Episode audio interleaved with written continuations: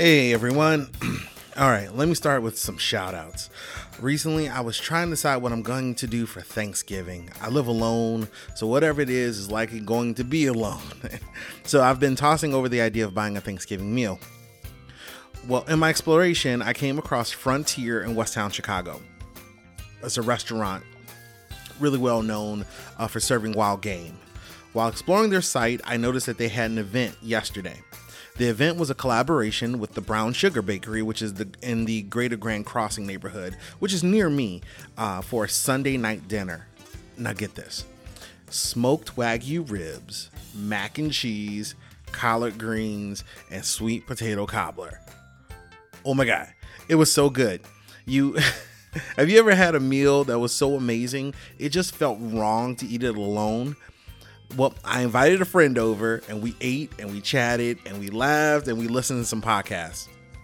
That's how me and my friends roll. But huge shout out to Chief, uh, uh, to Chef Brian Jupiter at Frontier and Chef Stephanie Hart over at Brown Sugar Bakery.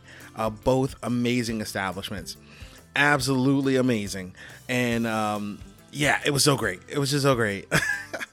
That's also why I didn't post an episode yesterday. I was kind of in a bit of a food coma. My friend was here. We were having a great old time, but she actually did help me kind of uh, talk about some of the ideas that I'll be talking about today, which was great. We actually got into this huge discussion about Harold's Chicken, but save that for later. uh, but no worries, I will still hit my goal of 30 pods in 30 days. I got this. I'm just gonna have to double up on one of these days. Okay, now back to our regularly scheduled program. Some words are just so hard for me to say, like regularly and particularly. But anyway, we're standing at the corner of 79th and Western Avenue. If you're using Google Earth, go ahead and take a second and find that intersection. If you're using Google Maps or some other map app, go ahead and put that in. Uh, 79th Street and Western Avenue. And we're going to continue our stroll down Western Ave, the longest street in Chicago, for NaPodPoMo, which is National Podcasting Post Month.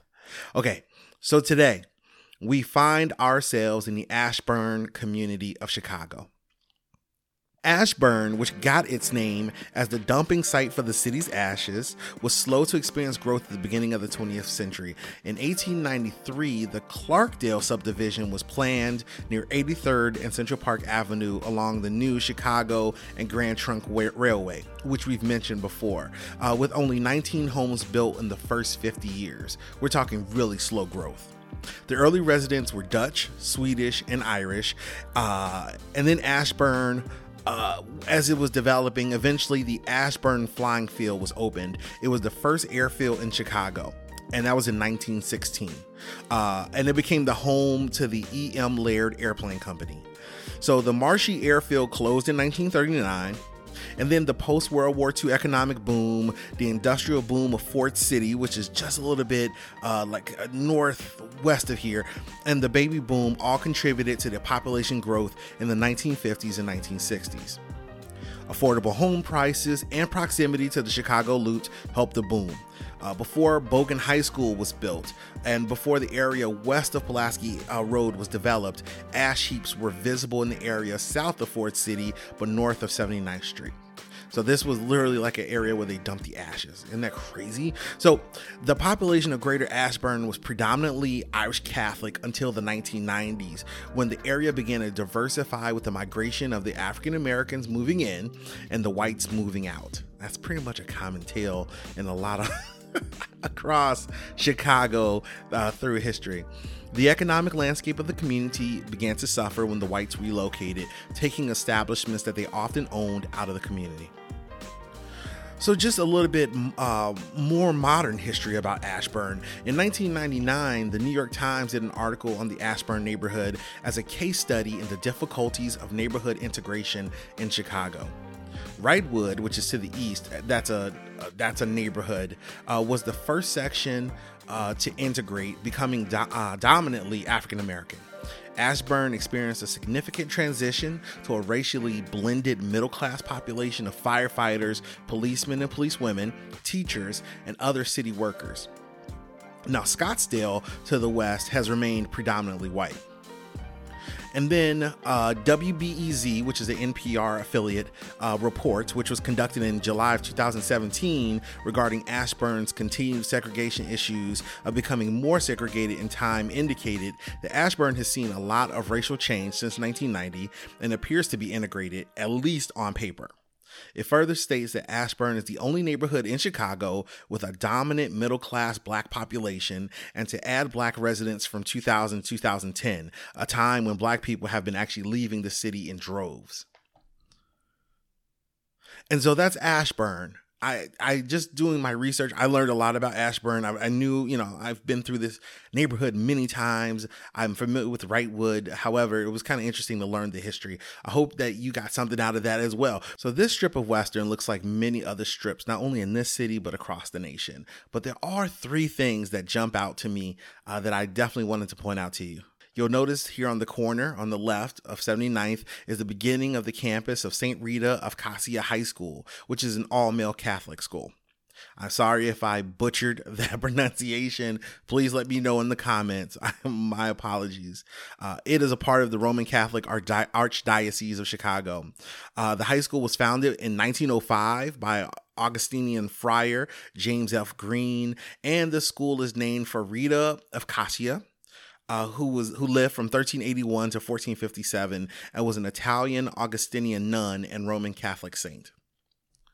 Also, here in this mile of Western Avenue, going from 79th Street to 71st, you begin to see the beginning of the many car dealerships that you'll eventually see here on Western. I don't know why there are so many car dealerships here on Western, but having been up and down this street more times than I could ever count, I can tell you that there are a lot, and it's very weird. Finally, up here on the corner of 72nd Street, right? So we're going to get up there a couple blocks, and on the left, uh, the west side of the street, you're going to see that there is a Harold's Chicken Shack. Officially, it's Harold's Chicken Shack number 52.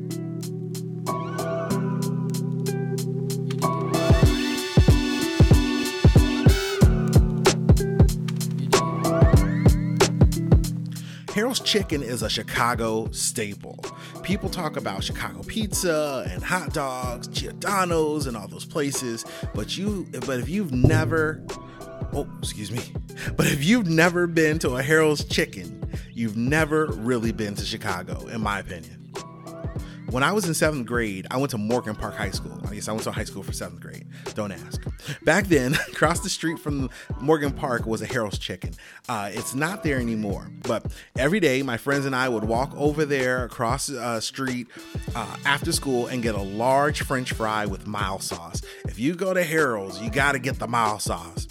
Then, over the course of that year, I ballooned up to a solid 310 pounds. And since then, I've only had Harold's chicken once. I think it left an indelible mark on my brain, uh, but it is still the go to place for many Chicagoans. So Harold's Chicken was uh, started by Harold Pierce. He was an African American Chicago entrepreneur, and he founded the restaurant in 1950 as a small operation on 39th Street. The name of the first restaurant was H&H, which stood for Harold and Hilda, and they specialized in dumplings and chicken feet, which are both common soul food items. Now, if you're not familiar with the term soul food, should be, but if you're not, that's okay. It's not a big deal. Uh, soul food describes ethnic cuisine that's traditionally prepared and eaten by African Americans, and it originates in the southern United States. Um, the expression soul food originated in the 60s uh, when soul was a common word to, to describe African American culture, right? So, yeah, you know, and soul food is pretty much what I had last night. That's collard greens and macaroni and cheese, sweet potatoes, and oh, baby, some turkey, and then some things I would never ever put my hands on, like chitlins. So, but, but you get the idea.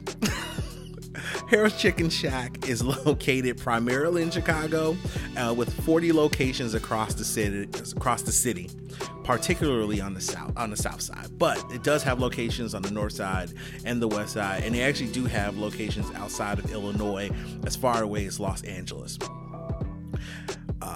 Harold's Chicken Shack is a part of the culture of Chicago South Side. That just goes without saying. right? And it is it is is. Um, so just to give you kind of idea of how much, right?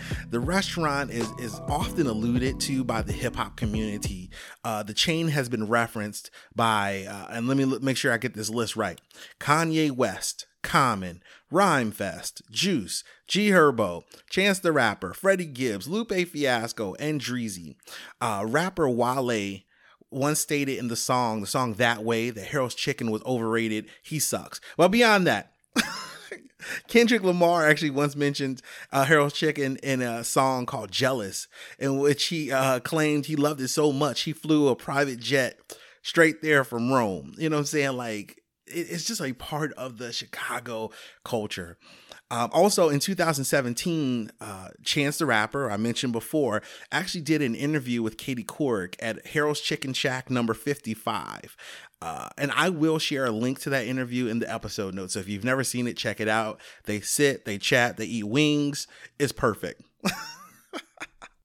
Also, this is a perfect moment to mention to follow us on social media. Due to the vast knowledge of my friend Idalmi, uh, I will be sharing two poems about Harold's Chicken. Uh, that's how prolific this place is. Uh, so to be sure to be on the lookout for that. And that brings us to 71st Street. Uh, that was quick and it was easy and it was smooth, and we talked about food, and now I'm hungry. So, we are now seven miles into our adventure, and I don't know about you, but I've already learned a lot, and I'm so excited about everything else we have, you know, yet to learn as we cross the city of Chicago. So happy NaPodPoMo to everyone. Happy National Podcasting Post Month, and uh, thank you for joining me on this journey. I will talk with you all tomorrow. Please like, subscribe, share, rate, and review think that's everything. All right. Thank you. Talk to you tomorrow. Peace.